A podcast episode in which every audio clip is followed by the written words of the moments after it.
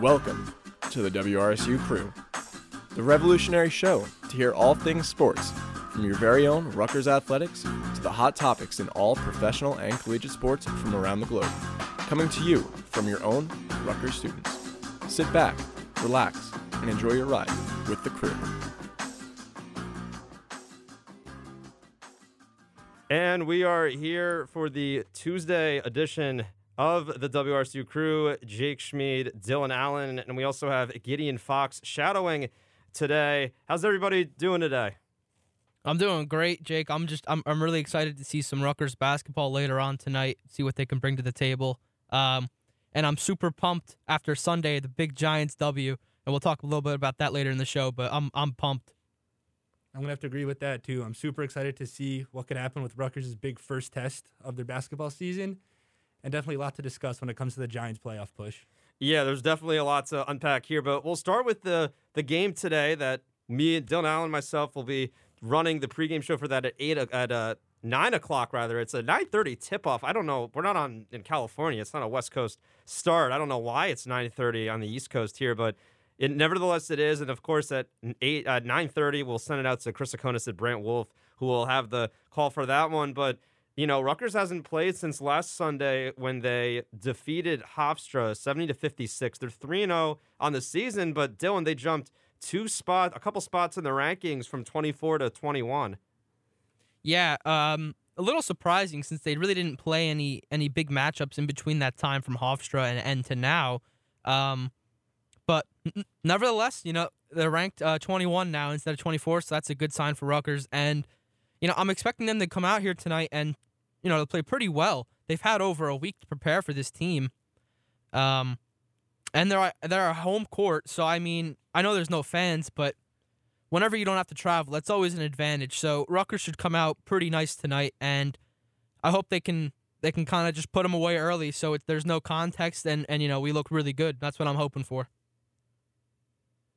Yeah, the one thing that stands out to me, Dylan, we look at the Rutgers and Syracuse. We break down this matchup. You know, this is a, a Rutgers team that's led by Ron Harper Junior, of course, twenty-one points per game. But uh, Steve Peichel told the media on Monday that there will not be, well, Geo Baker's off his boot, but it's unlikely that he'll play. So it's going to be tough, Dylan. You know, this is a, a two three zone. It's a very tough zone defense for the Orange that they possess. And Paul Mulcahy, the young sophomore running the point, it's going to be a little bit of a tall task for him to go up against that defensively. Yeah, and, and Syracuse kind of reminds me of Rutgers. They both play similar uh, defenses in terms of, you know, that's what their team's mostly made up of. A, a defensive team that gets turnovers and, and and really just beats you at, at, you know, makes you beat yourselves almost. You know, the the key for Rutgers is they have to they have to get more turnovers than Syracuse does tonight and get more points off those turnovers because that's what that's what that's what Rutgers' success is. Um, you know, they're able to get extra rebounds and extra opportunities and, you know, steals at the top of the key and, and just breakaway layups and dunks and, and such. So yeah, Rutgers has to almost beat Syracuse at its own game tonight if they want to outlast, like you said, that that very difficult uh, zone defense that they play.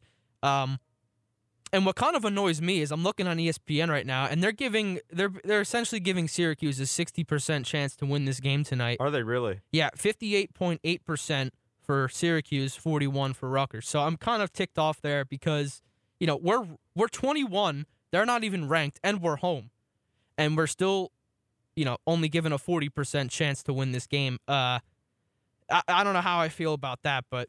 Very evenly matched up teams. They both are averaging eighty-four. Like uh, Syracuse is averaging eighty-two points per game. Rutgers is averaging eighty-four. Uh, Rutgers is averaging sixty-four points allowed, and Syracuse is averaging sixty. So, you know, the numbers are very similar. The big difference here, though, is that Rutgers is averaging fifty-four percent from the field, and Syracuse is averaging forty-five percent. So, pretty much a ten percent difference there, which could be the difference for tonight's game if Rutgers can outshoot Syracuse. Yeah, one of the things also to mention about the Orange, they did defeat Bryan, Niagara, and Ryder, um, but they feature, you know, they feature a very versatile offense, and notably they have Allen Griffin, a transfer that the Scarlet Knights know so well. When he was at Illinois last season, he had a, a double-double in his Syracuse debut, seventeen points, thirteen rebounds. Just like another guy had a double-double in his Rutgers debut, Cliff Amourier, the star-studded freshman, the consensus four-star uh, recruit. He's been playing very well, Dylan, and I think that that rotation with Amourier and Johnson has really uh, almost complemented each other. You see Johnson, you know, I think he only has three or four total fouls on the season, or he has less than six or seven, uh, if I'm not mistaken, and he hasn't fouled out yet. Of course, he fouled out twice last season, but Johnson's been a little bit of a more different block leader now. He's got one of the best block percentages in the country, and he's averaging over three blocks a game, too. Yeah, and that's what Rutgers is going to have to do, specifically Miles Johnson. He's definitely going to have to limit the fouls on Allen Griffin because he's averaging seventy-five percent from the line. Uh, that's that's better than half our. That's better than anyone on our team, including point guards in every position. So if Miles gets into foul trouble early with Allen trying to guard Allen Griffin, or you know even for Cliff, whoever's guarding him, if we send him to the line, you know seventy-five percent is pretty good, at least for a forward. I mean, this guy's a forward, so. We can't be giving up easy points like that too early on. We can't be giving them too many free throw opportunities. And I think that that's the difference of the game as well, Jake. If if Cliff and, and if Miles can play great defense down low and get those blocks that you mentioned on Allen, on guys like Allen Griffin, it's going to be a lot harder for Syracuse to work the paint and to score. As you highlighted, that's their that's their main scorer. So if we're able to shut him down early, it's going to be very tough for Syracuse to bounce back. Yeah, it is. Uh, Gideon, I want to ask you a question. I know you've you've seen the Rutgers men's basketball team. You've seen how they've played.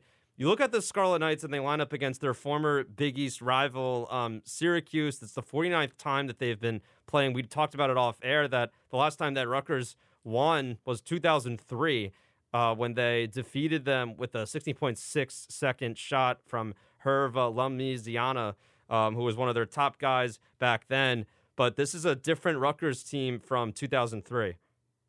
Yeah, this is an incredibly different team. You know, everything's different. Rutgers is in a new division, um, and the team is, you know, obviously unrecognizable since then.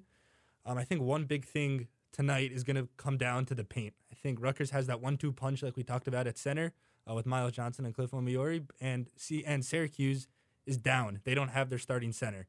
So I think it's going to be really interesting to see what Rutgers will do if they put in their two centers, if they would just stay with one center and switch it up. Uh, maybe they'll give Cliff some early playing time, you get him some good experience. So I'm, I'm really interested to see how Rutgers decides to get to those rebounds and decides to, you know, gets through that zone and breaks that zone.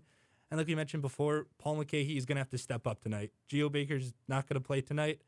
We don't really know the timetable for his return yet, but Paul's going to have to, you know, make sure he's on those passes. He's going to have to find the open man and, you know, get lucky in that zone because that two three zone that Syracuse runs is really, really tough. Well, Syracuse, look at the comparison, you know, Syracuse to the Scarlet Knights, and Syracuse is averaging ten steals per game. That's they're they're very skilled defensively. Three-point percentage, they're holding opponents to under twenty-seven percent uh, from beyond the stripe, uh, the the beyond the uh, the beyond the three-point line.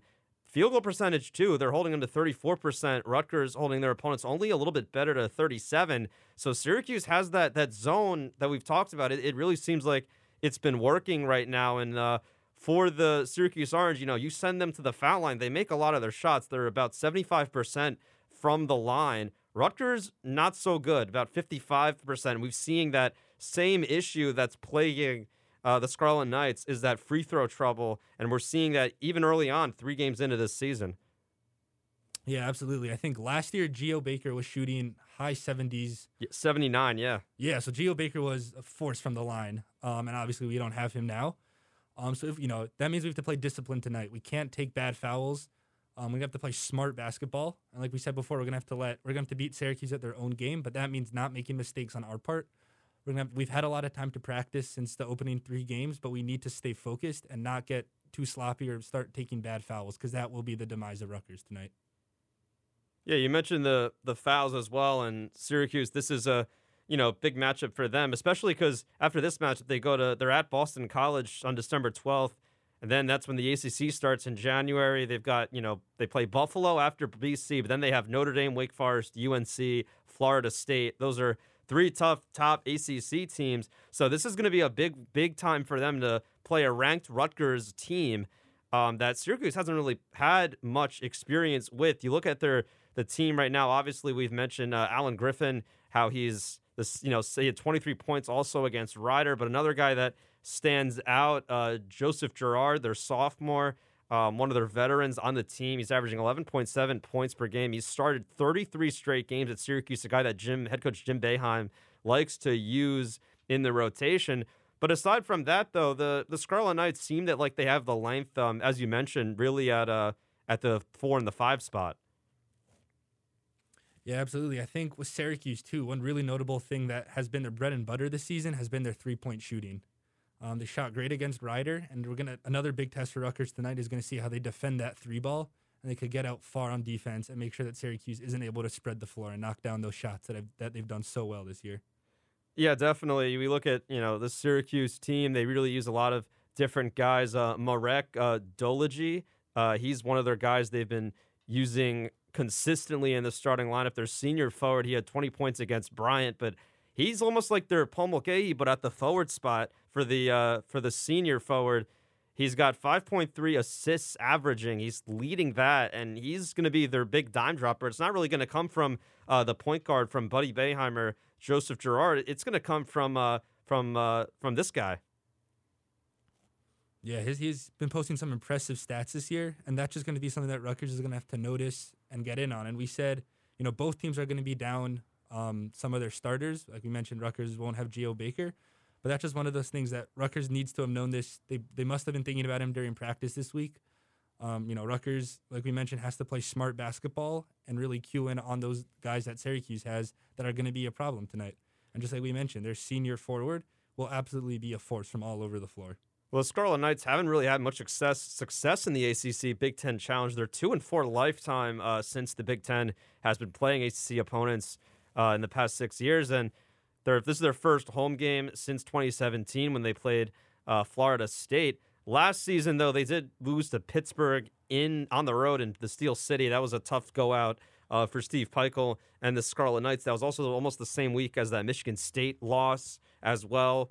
Uh, they're looking to get back in the saddle, though, especially against the Syracuse team that historically is one of the most prolific, you know, Final Four contenders. A couple of years in twenty sixteen when they wanted that ma- that magical run when Villanova beat U N C, but they're also one of those teams that is coached by Jim Boeheim, who's coached there for over twenty-five, thirty years. He's played there as well. It's crazy uh, to notice that, but the one thing that I'm going to look at, you mentioned Gideon um, Paul Mulcahy. I'm looking at Montez Mathis to have a big game in this game. He's uh, averaging fifteen point three points per game, but the big thing with him is the steals. He's really getting about two steals a game, and he's been crashing the boards too, and he's kind of uh, taking over Caleb McConnell's role as that lockdown defender from the perimeter. He's averaging about four rebounds per game. He had a season high so far, six against Hofstra. And in he, the lowest amount of points he scored this season is fourteen. So he, Montez Mathis is definitely a guy that's going to have to have a big game for Rutgers to win. And that's part of that next man up mentality that Steve Peichel's been pushing on the team so successfully. Um, last year we saw that really come through. Um, and I think when it comes to next man up, absolutely Montez Mathis needs to use his speed to get in there. And when we talk about speed, we also have Jacob Young. And Jacob Young is a force on defense. Uh, he could get anywhere. He's one of the fastest players in the league, if not the country. Oh, yeah. That's going to be another person. I like I like the one two punch with Mathis and Jacob Young. They remind me of each other, and I love when they're on the floor together. Yeah, Young averages more steals per game at two point seven, so he's actually close to three, and I think, like I said earlier, th- that'll be the difference tonight if Jacob Young and Montez Mathis can get those, you know, those steals that lead to easy points uh, and, and just and just make the lead even bigger for Rutgers down the stretch. That's, that was... That was key for Rutgers all last year, and that's what really set us apart from from really good opponents when we would play at home. We would get a lot of steals and, and just pile onto the lead, and it would just, you know, it would grow over time. And that's Rutgers. That's what Rutgers needs to do tonight. And like you both said, Jacob Young and Montez Mathis are going to have to do that. And, you know, they're both averaging fifteen points per game, and I don't expect them to go anything short of that tonight. I could see them. I, I could see one of them maybe going a little bit shorter just because, you know, that zone defense can be a little difficult to get past, and this is really their first test of the year. Um, but I'm still, I still want to talk about a little bit of Ron Harper because he's been averaging twenty-one points per game, seven point seven rebounds. Uh, he's he's been our best offensive piece, you know, this whole year, and many of us predicted that he would be the main guy this year.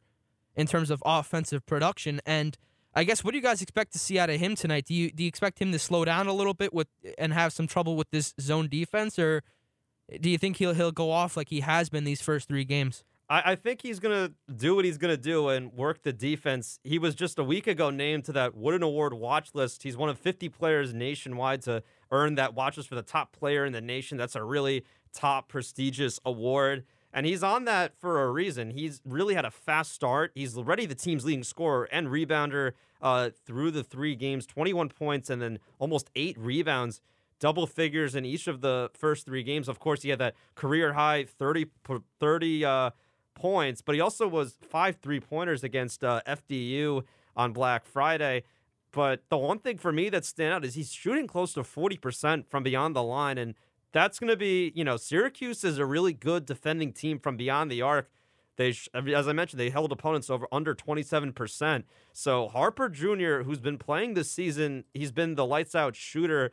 Um, we've seen him really, he has nice form from the corner, from the elbow, but he's going to have to really rely on his driving um, in this game, maybe even a couple more assists. He's shooting about, yeah, about thirty-seven, thirty-eight percent from beyond the arc, but it's going to be tough going out, going up against the Syracuse zone because he's easily going to be trapped on one side or the other, one corner of the other. He's going to have to either pass it out to Mathis or um, Amorie or Johnson, or he's going to have to do a one-on-one matchup and penetrate to the rim. I think that we're going to really see Harper Junior's like penetration come out in this game.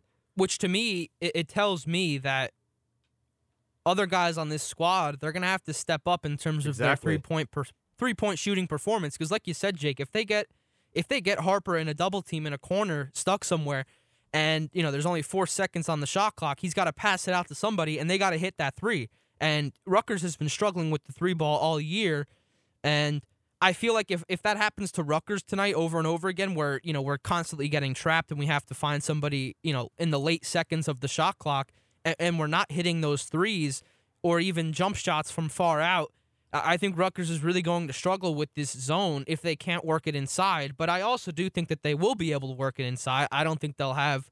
I think they'll be able to push through this zone defense. I think with Cliff and Miles Johnson down there, I think it'll be very hard for Syracuse to almost keep up the zone and, and you know, it, like a force of habit for someone to go over and double team and, and leave someone open in that zone.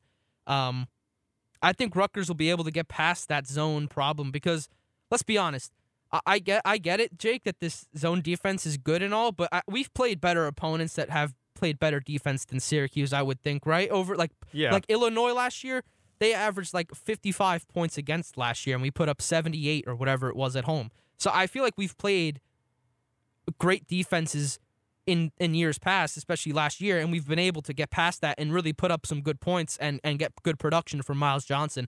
And, you know, hopefully Cliff can add on to that. Yeah, that's definitely a, a feat to look forward to. I, I think you're right. I think that, look, we've faced, like, Iowa defenses before. Luca Garza is a, a force at the at the defense. Illinois with DeSumo. Um, uh, it's a very uh, – it's a really tough go at it against the Fighting Illini. They did – yeah, you're right. They did put up over seventy points at home in that game. But, you know, Syracuse, this is A C C basketball. It, I think from one hand, yeah, you're right. Rutgers, they're going to look forward to this game. They're going to look forward to produce uh, – offensively, I wonder if Peichel's going to put in, you know, Dean Reber or Mamadou Doucouré. I would think maybe not even till later, but I think that one freshman that's going to get some big minutes, and this is going to be a good test for him, is uh, Mawat Mag. Uh, he's been playing very well in that first rotation right off the bench. He's the first rotation uh, alongside Amorie, who's been starting, or not starting, rather getting minutes on that first couple rotations for Peichel. Um, he's averaging almost four rebounds per game in this uh, season. He's not really showing his three-point threat yet. He's only zero of one, only took one shot on the season. But against Hofstra, he was three of four from the free throw line after going zero of two against F D U. So he's definitely a guy that they can send to the line as well. And he's a guy that can really help you out um, on the rebounding end. He had five rebounds against F D U and then four the preceding game against uh, Sacred Heart. And he's played o- over fifteen minutes uh, a game. So he's really the guy that I'm looking to off the bench to make a uh, an impact because Syracuse doesn't really know what they're getting out of Mawat Mag. You look at his stat line, he's averaging four point three points per game, but he, he's had two, six, and five through the respectively through the first three games, but I, he's more of a defensive guy, uh, so his presence definitely is going to be felt uh, for the Scarlet Knights, and I think he's somebody that Syracuse is going to be sleeping on, too, to scout. Yeah, and guys like Oscar Palmquist, I, I, I, I would like to see tonight, you know, because of his three-point shooting ability, and, you know, that's mainly what he's that's mainly what he's good at, and like I said before, if we need guys to hit that three-pointer when the shot clock's going down, that, that might be the guy to go to. Um, so another guy I'd like to see off the bench tonight, and, and maybe we should because of this zone. If we can't get it inside and we have to resort to more outside shooting, I would expect to see Oscar Palmquist get in there a little bit more too. I absolutely agree with the, with seeing Palmquist off the bench. I think, you know, just like we mentioned, when it comes to three-point shooting, he's You know, that's what he did before he came to college. His his tape from high school is just him knocking down three-point after three-pointer after three-pointer. Um, and we know we obviously don't have Akwasi Eboah, who handled a lot of that responsibility last year. And we know Rucker, Rucker struggles from beyond the three-point arc. So I think having a young guy come in, maybe we could give him the confidence tonight if he does well, have him play a really good opponent in Syracuse. And hopefully he makes some shots and he can really start building up that confidence that it takes to play at such a high collegiate level. Yeah, definitely. I think that's one of the things that we haven't really seen from Palmquist um, this season. He only played three minutes against F D U. Before, uh, he played eight minutes against Sacred Heart. And in that Sacred Heart game, he was zero of one uh, from the floor. He's only made one three-pointer uh, in three games. But it's also because, I guess, Pykell's trying to ease him in, too. He's only he, only, he has two turnovers, one steal on the season, three total points, which came only in his uh, – his only points came against their last win against the Hofstra Pride. Uh, one assist, three fouls as well. He's not a guy that gets fouled often, but, um, you know, Oscar Palmquist is going to be a guy that's going to look to improve on the season. He's a guy that they've that came in uh, last season, last spring semester, um, and, you know, took a red shirt, but really practiced with the team, was able to see how the Scarlet Knights play Big Ten basketball coming over from Kinna, Sweden, and I think that's going to benefit him. I think that Pykell knows it's He doesn't really want to play Palmquist yet because I think this could be a game where you could see more Palmquist, Palmquist-like minutes like Mag, where you see twelve, thirteen minutes, and I think that's going to be something to look for tonight.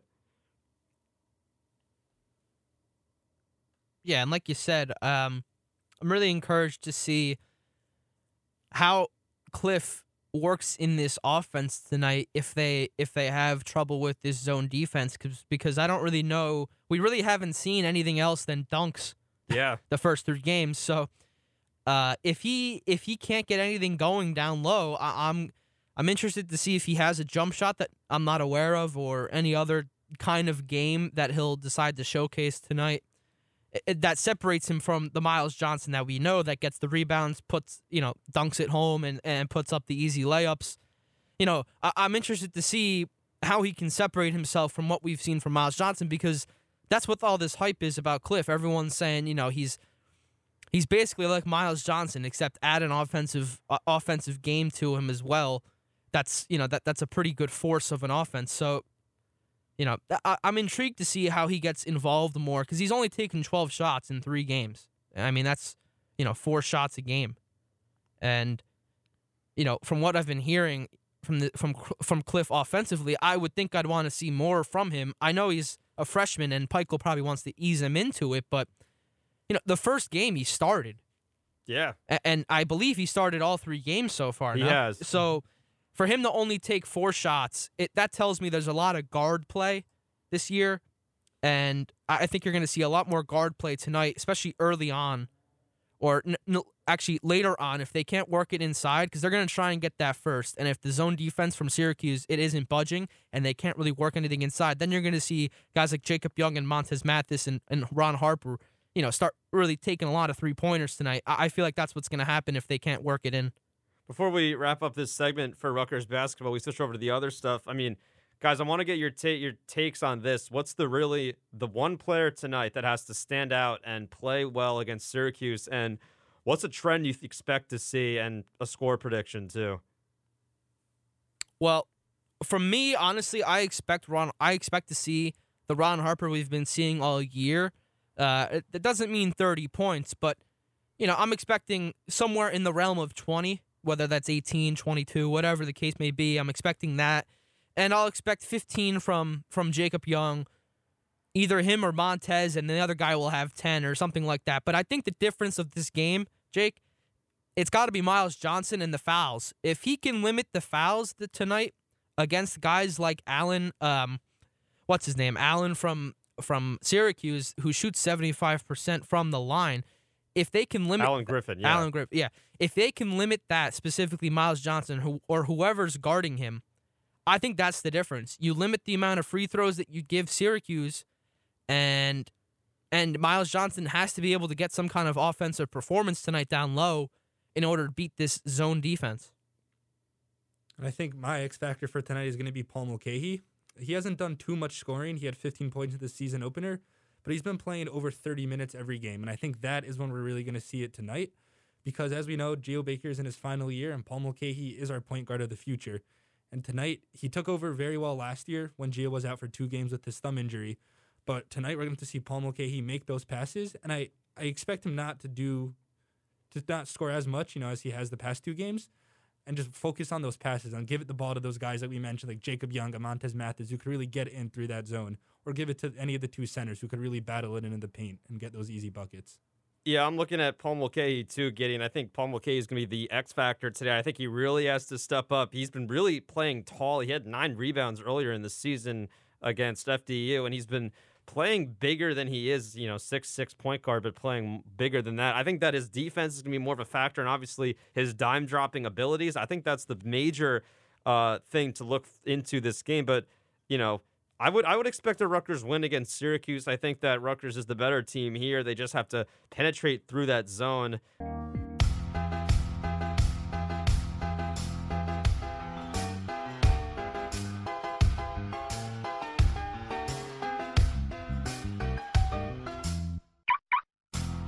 Time for Locks of the Week here on the W R S U crew. Jake Schmid, Dylan Allen, and Gideon Fox getting you set here for the Locks of the Week. Dylan, you got a lock. You said, I, I kind of I'm kind of know what direction you're going to go here, but I, I want to see if it's right. Where are you Where are you headed with this? Well, I was looking over the spreads this week for the N F L, and I was going to go Saints minus seven over the Eagles just because Jalen Hurts is making his first start. But right. But at the same time, you know, anything can happen with a rookie quarterback. There, you know, I don't listen. He scored he scored points against Green Bay last week, and I just don't know how the Eagles defense and Taysom Hill, all that stuff. So my lock of the week is actually going to be Buffalo minus two and a half over the Pittsburgh Steelers. And uh, it's simply because Buffalo's offense just looks really, really good this year. And Josh Allen, you know, coming off of a great we- uh, great game last night against the 49ers, three hundred seventy-five yards and four touchdowns, no interceptions. His game has elevated over the past couple of years, and the coaching for Buffalo, they they they've the offense that they that they've created there is just so it's just different from, you know, what we've seen the past couple of years. Um, and I know the Steelers are eleven and one, but I think they're a much I think they're a very flawed team.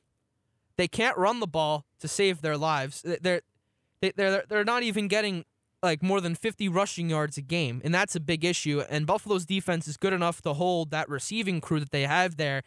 And I could I, I listen. I think it's very easy that Buffalo wins this game by a field goal, minus two and a half. I'll take that all day. Yeah, Buffalo looked uh, very good uh, on Monday night last night against the 49ers. That ten point win, I'm sure we'll talk about in a little bit. Um, I'm also going to stick with the uh, with the N F L in this one. I'm going to do Colts, Raiders, Colts at the Raiders. The Raiders barely, they that last second play against the Jets, uh, they beat the Jets, and then the Jets fired their defensive coordinator uh, the next day, uh, yesterday. But I'm going to keep it going with the Raiders. I think the Raiders plus seven against the Colts, plus three against the Colts at home. The Raiders are really close to a wild card. They need this win. Um, they're very, very close. They're tied up there with the Dolphins as well for that wild card. The Colts barely beat the Texans. Um, they defeated them only by six. They lost to the Titans the week before that. Um, they lost the Ravens earlier and then the Browns. So I think that the Raiders have been playing well in this game. I take the Raiders on this one.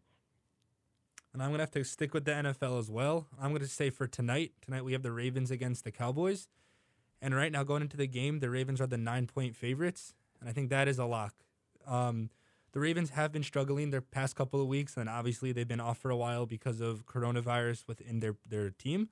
Um, because they're nine-point favorites, I will consider that a lock. If it was any higher, I wouldn't be as comfortable with that just because so many of their star players have been out and diagnosed with coronavirus. They will be dressed and ready to go for tonight, but you just don't know how it's going to affect the guys like Lamar Jackson, J K. Dobbins, Mark Ingram, stick with the backfield.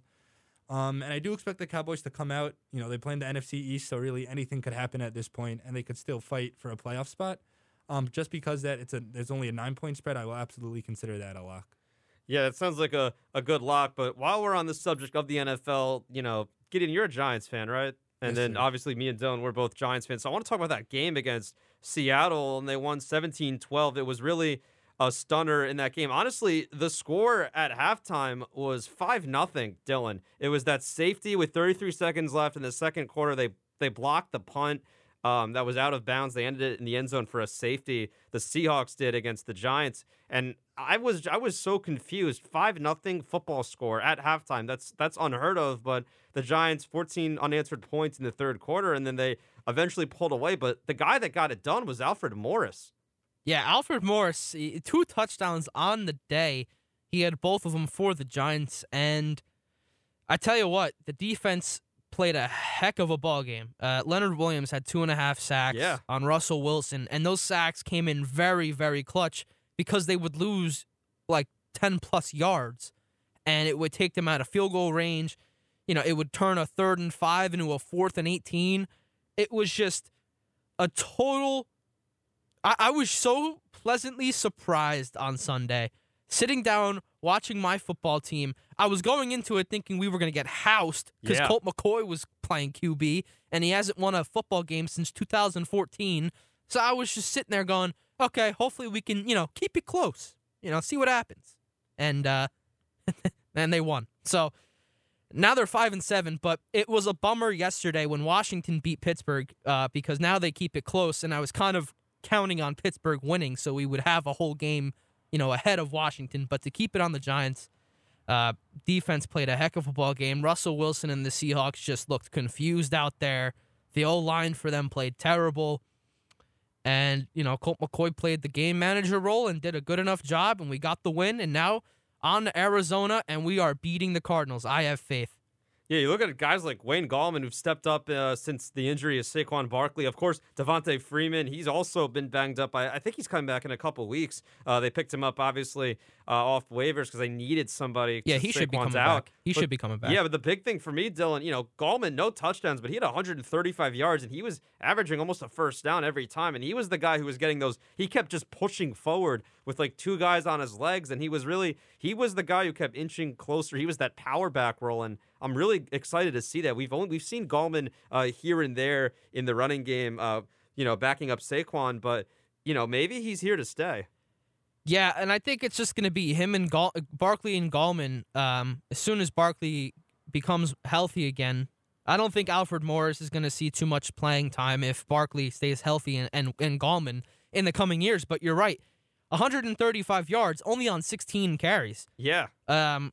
You know, he had a sixty-yard run, you know, which incorporates a lot of that yardage. So the average is, is high because of the sixty-yard run. But at the same time, you're right. When we needed, when it was third and five or, you know, second and eight, he was able to pick up five, six yards and get it to third and one, third and two. And the line, I know the Seahawks defense has been historically bad, but that's passing. Their run defense is not that bad. Yeah, they're and like so, middle of the pack. Yeah, they're they're not a bad run defense. So to see our offensive line, which has been our Achilles heel for like the past three years, oh, yeah. to finally see them get a push up front and for Gallman to go off, it was it, it's encouraging to see as a Giants fan because I can see the future of this team and you know what it's going to be like uh, in the coming years. Absolutely, and Dylan, you mentioned that he had one hundred thirty-five yards. Well, Wayne Gallman had one hundred thirty-five yards. That's his career best, and that beats his career best at ninety-four that he set the week before. So that is absolutely an upwards trend, and you see when your franchise running back goes down early on in the year, this is the guy that, that that steps up and has done a great job of that so far. And like we said, a lot of that yardage came from that sixty-yard run, but still, even if he had fifteen carries for seventy yards, he's averaging four point six, four point seven yards a carry, and that's still great for a team that does not have the best offensive line in the league, not even near that. So just to have Wayne Gallman just push through and just keep going, you do get rewarded with these long runs, and that's what we need to keep seeing, you know, with Saquon down. Yeah, and I want to mention, Jake, I, I mentioned the sacks for the Giants defense on Russell Wilson. I didn't realize this until just now. They had five sacks in total, but the yardage lost totaled up to forty-seven. Really? Yeah. They they the, they wow. lost forty-seven yards due to sacks. It's almost half a football field. Wow. Yeah, and that's what I mean. Like, that was the difference of the game. You know, they, they it, would, it would take them out of field goal range. And if you think about it, that safety at the end of the half was actually kind of clutch for the Giants. Because, no, it was. Because it only gave them two points as opposed to us punting it to their, like, forty or our forty and giving them a good opportunity to, and good field goal and good uh, field position to go score even more points. So, I mean, it was kind of nice to see that. The defense was playing their, their tails off. But at forty-seven yards, that's a lot of yards, and that's, that was the reason why the Seahawks lost this game. You know, those sacks, they start adding up, and, and all of a sudden your drives just keep coming to an end. You know, Colt McCoy took two sacks, but only for five yards. So that's, you know, that's nothing too major. Yeah, that's the the big decider in that game. It was really a big defensive battle, and I really just like this. It's a steal that they got Leonard Williams, because he is really just, he's really, um, for the monetary value and also just the fact that he's been stepping up big uh, for the Giants. You know, he had two and a half sacks. He mentioned two tackles. He had a sack against the Bengals. Uh, he had won against the Washington as well, and he's been playing very well, and he signed that franchise tag on back in April for a reason. He's a guy that's going to be there um, for a while, and he's a guy that's been really, you know, in full force.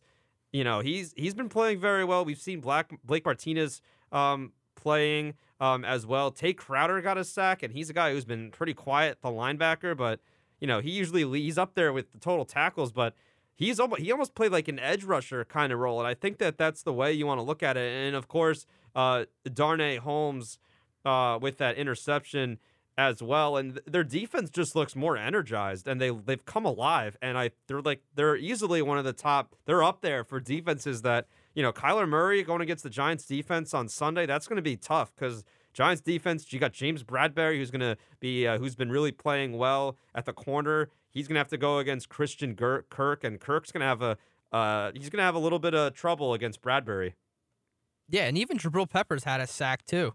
Um, they, they, I'm just and, and and they were able to force a fumble from Russell Wilson too. Um, they they were able to force three fumbles. They only they only got one. The Giants, they were able to force them right on Carlos Hyde and Tyler Lockett. Um, and, and, It was just an all-out defensive performance, and um, I, I I was just really excited to see our team go out there and to and to win that ball game. And, and as a Giants fan, you can just sit back and imagine if we had if we had Saquon and even Odell still, you know, how this team, oh man, what this team would look like. Um, it, it's just one can dream, but I, I think they have a good shot against Arizona. They've struggled the past couple weeks. Agreed, and I think the Giants faced their toughest quarterback so far last week in Russell Wilson, and as we mentioned, they absolutely handled that. They got the job done. And again, with Kyler Murray coming up next week, I think it's a great, you know, the Giants are coming off a huge win, and bringing that energy into another game with a really another tough quarterback, I think is going to be really interesting to see if the defense could keep it up and hopefully ride out the year on top of that defense that just, you know, keeps producing. And then later on in the season, they have Lamar Jackson. So I'm pretty excited to see how this defensive unit could could fare against the younger guys in Kyler Murray um, and in Lamar Jackson. I think that'll be really interesting to see how that plays out. Yeah, definitely. You got the Cardinals in Week fourteen, and then you have the Browns after. The Browns is going to be good because Baker Mayfield had a, had a really incredible game uh, for the Browns last week. And, of course, you're going against Baker Mayfield, and that's a really top offense. Jarvis Landry as well. They destroyed the Titans. They really beat the Titans in that game. They're nine and three. Cleveland, which I didn't think I'd be saying because, uh, you know, we know about the Browns and how they are. Uh, but, you know, Baker Mayfield, four touchdowns that game, twenty-five of thirty-three. Uh, Jarvis Landry had a touchdown, Donovan Peoples-Jones and Rashard Higgins as well. And then Nick Chubb, that's going to be, I think, the next one of the, you know, overall offense the Giants are going to be facing. I'm looking at that Browns game. I think that's going to be a, you know, really see how far both teams have uh, have came. They've came up almost exactly almost the same way, except with the Giants, the Browns. They've been uh, dismal and in the basement for a long time now, but they're they're turning the corner. They they're going to make uh making that push for that wild card And the, the Ravens, too. The Ravens are slipping uh, slowly. If they don't beat Dallas tonight, their playoff could uh, appearance could be in jeopardy. Yeah, and, you know, to talk about Cleveland, that's their main their main strength, Cleveland, is the run game. They're the best yeah. running team in football. And, you know, that's that's that's what the Giants have to that's what they have to stop primarily. I think we have a good enough secondary to stop Baker Mayfield and, and Jarvis Landry. I mean, the Titans' defense has just been bad all season. So, you know, you look at that game, they scored forty points, but the Titans' defense has not looked good at all all year. They they, they really haven't played up to up to their standards. But the one thing the Giants have going for them, the Giants are ranked fourth in rush defense this year in the N F L. So, um, you know, if... I honestly think that if they can if they can stop the run against Cleveland, having that fourth best run defense, I, I, again, I think the Giants could win this game. I don't think Cleveland's defense, uh, other than Myles Garrett, that might be the biggest issue for, for the Giants. This game might be close, but the X factor might be Myles Garrett getting some kind of clutch sack like Leonard Williams did to Russell Wilson last week. That that might be the one issue the Giants have. If, if they can't get a handle on Myles Garrett, then it's going to be very hard for us to score points. But if they can figure out a way to, you know, kind of just get him out of the play, I honestly think the Giants could beat Cleveland too. If they, that, but that's that's counting for them stopping the run against Cleveland, which we know is a tough task. But fourth-ranked defense in the run, it's going to be a good. It's going to be a good matchup against uh, two top running teams, uh, defensively and offensively. You look at the the N F L playoff picture right now, and the Vikings are they're. rising up. They're six and six, but they're hang clinging to that seventh spot, that wild card, that last wild card. And then you have the Cardinals right behind them.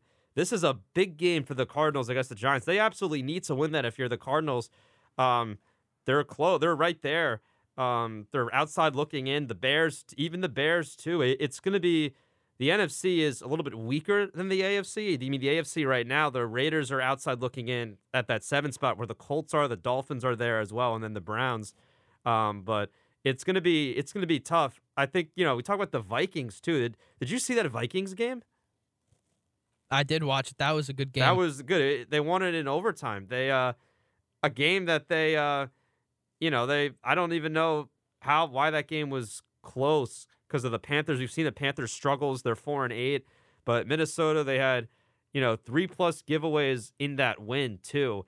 Um, They they didn't look that all too impressive until they won in overtime, uh, to say the least. But, you know, you look at that Vikings team, Kirk Cousins, thirty-four of forty-five, three hundred seven yards, three touchdowns. Dalvin Cook, the Panthers' defense held him to no scores as well. But, you know, Justin Jefferson has been playing very well. Two touchdowns, seven catches for seventy yards as well. Um, you know, it's his first year out of L S U, and he's he's transitioned nicely to the N F L. And I thought the Jaguars were going to win that game, and it was going to be a whole Trevor Lawrence fiasco. Oh, yeah. Because everyone thought the Jets were going to win that Raiders game. Yeah. And so everyone... They were on pace to win it. Yeah, they were, you know, at the time, I think the Jets game finished after that Vikings game. So, yeah, yeah. So everyone everyone saw Jacksonville lose already, so everyone was like, oh, so the Jets are going to win, and then Jacksonville and, and the Jets are going to be tied. And But, you know, we all know what happened with the Jets. Um, but to to bring back a point, because I, I, I'm currently looking at the rushing yards per game for defenses, um, and I brought that up, you know, a second ago. Seattle's ranked fifth in rush defense, and Wayne Gallman ran for one hundred thirty-five yards, and, you know, Alfred Morris had forty of his own.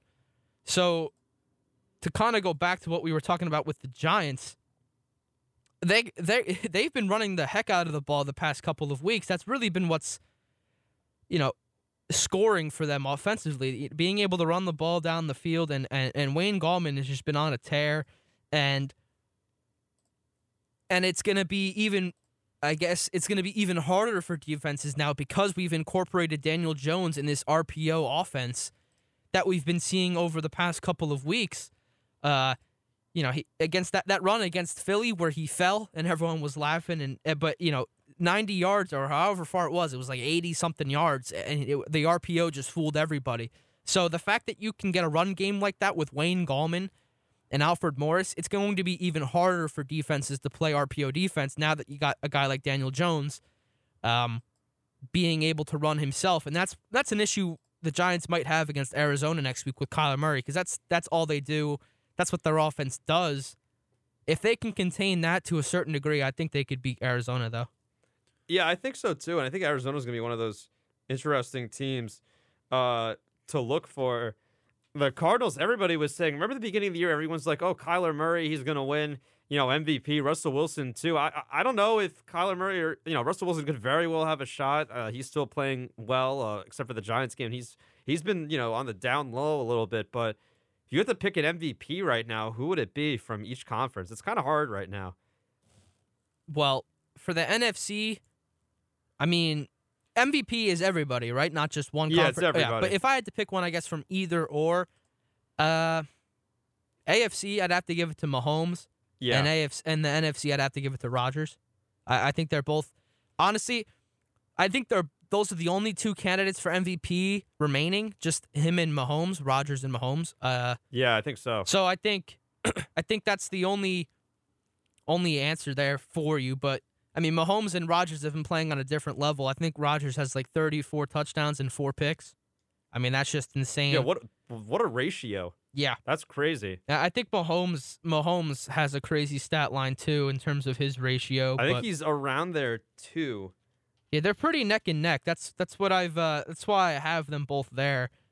They're pretty much. Yeah, he, he's similar. thirty-one touchdowns to two picks this yeah. season. It's thirty-one scores. He's almost up to four thousand passing yards. So yeah, he's he's playing at an unreal level. So yeah, if I had to choose between one of them, I think Mahomes has it. Um, but I, it's definitely Mahomes or Aaron Rodgers for me. And he only has twenty picks in his career. one hundred seven touchdowns, twenty picks uh, since playing since from twenty seventeen on for three seasons, like three, four seasons. That's incredible. Yeah, that is incredible. And I think Aaron Rodgers, if you want to hear a more interesting stat for his career, I, I think he only has. I think his interceptions are in the, in the in the double digits still in his career. Yeah, he only has eighty-eight interceptions in his career. Wow. And like you said, Mahomes has twenty already. And it's his third year. Rodgers has been in the league for fifteen seasons, and he's only and he hasn't thrown one hundred yet. Wow. Uh, he's thrown four hundred touchdowns, eighty-eight picks in his career. I, I if you want to talk about ratios, I mean that's just ridiculous. So wow. Yeah. Um, but Mahomes, thirty-one touchdowns, two picks. I think I think he's my front runner right now. But Aaron Rodgers is playing on a different level. He's thirty-six touchdowns, four picks, thirty-three hundred yards. And he's completing sixty-nine percent of his passes. He's got a one eighteen Q B R this year. So yeah, they're both playing really well. And it's definitely going to be a tough pick, but somebody's going to have to slow down, and then one's going to go up on the other. Because we saw that from Russell Wilson early on, too. He got off to a quick start.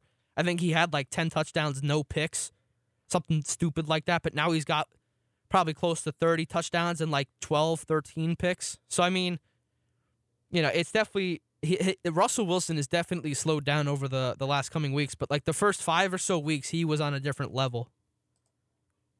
I think if the talking about the, the M V Ps, I think if Aaron Donald from the Rams could step it up over the next few weeks, I'd put him in the conversation. I think it's hard to compare a defensive player to a quarterback, but just looking at Aaron Donald's stat line, he already has eleven sacks wow. um, on the season. Yeah, I mean, he had four against Washington earlier in October. But with eleven sacks, if you, you know, if he could step up a little bit more and be a little bit more consistent, maybe get a sack every game, every two games, um, which he's, you know, been doing pretty well so far, I really think he could be in contention too, but it's just so hard on the other side to argue against Patrick Mahomes. I mean, he is just absolutely, you know, amazing to watch. He has that combination with Tyreek Hill is just lethal for defenses. So I think it's really just hard to argue for an overall M V P. It's hard to argue against Patrick Mahomes. Yeah, I think so, too. It's going to be tough to see. You know, I think Aaron Donald's, you know, you make an interesting case for Aaron Donald, you know, eleven sacks. He can get that, you know, fifteen or even more close. If he gets over twenty, I think that Aaron Donald has a legit shot at that. But we will step aside.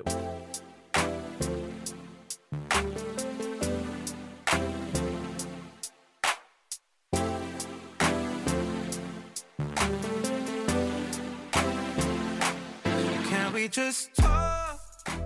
Time for Can We Just Talk here on the Tuesday Crew. Jake Schmid and Dylan Allen and Gideon Fox here. And one thing I want to talk about here, Dylan and Gideon, we, we you know we learned about all the cancellations of the games and with COVID nineteen and everything. And Michigan had their game canceled against Ohio State, that big rivalry that we're we've grown used to seeing um, in this uh, game. In this, you know, every season is something to really look forward to. For the first time since nineteen seventeen, actually, that'll be the last time they didn't play um, when World War One. Uh, there will be no Michigan, Ohio State uh, because of the COVID nineteen cases. Um, Michigan, their COVID cases continue to rise.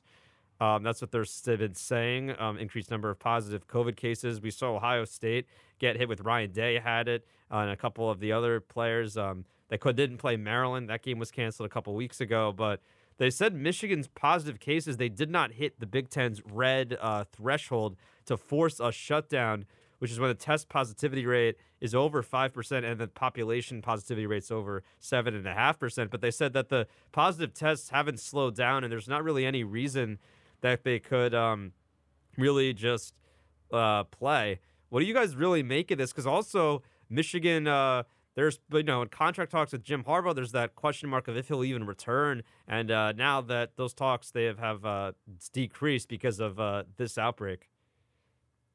Yeah, and you know, I don't expect him to be back next year with Michigan, because I've also been hearing that N F L teams are still interested in Harbaugh, so I expect him to move on um, and go into the N F L for whatever teams are interested in him, and I don't know why they are, but for whatever reason, I, I think that, you know, he'll probably choose the N F L path and just go back, because that's where his success was when he first left, you know, and he came to Michigan.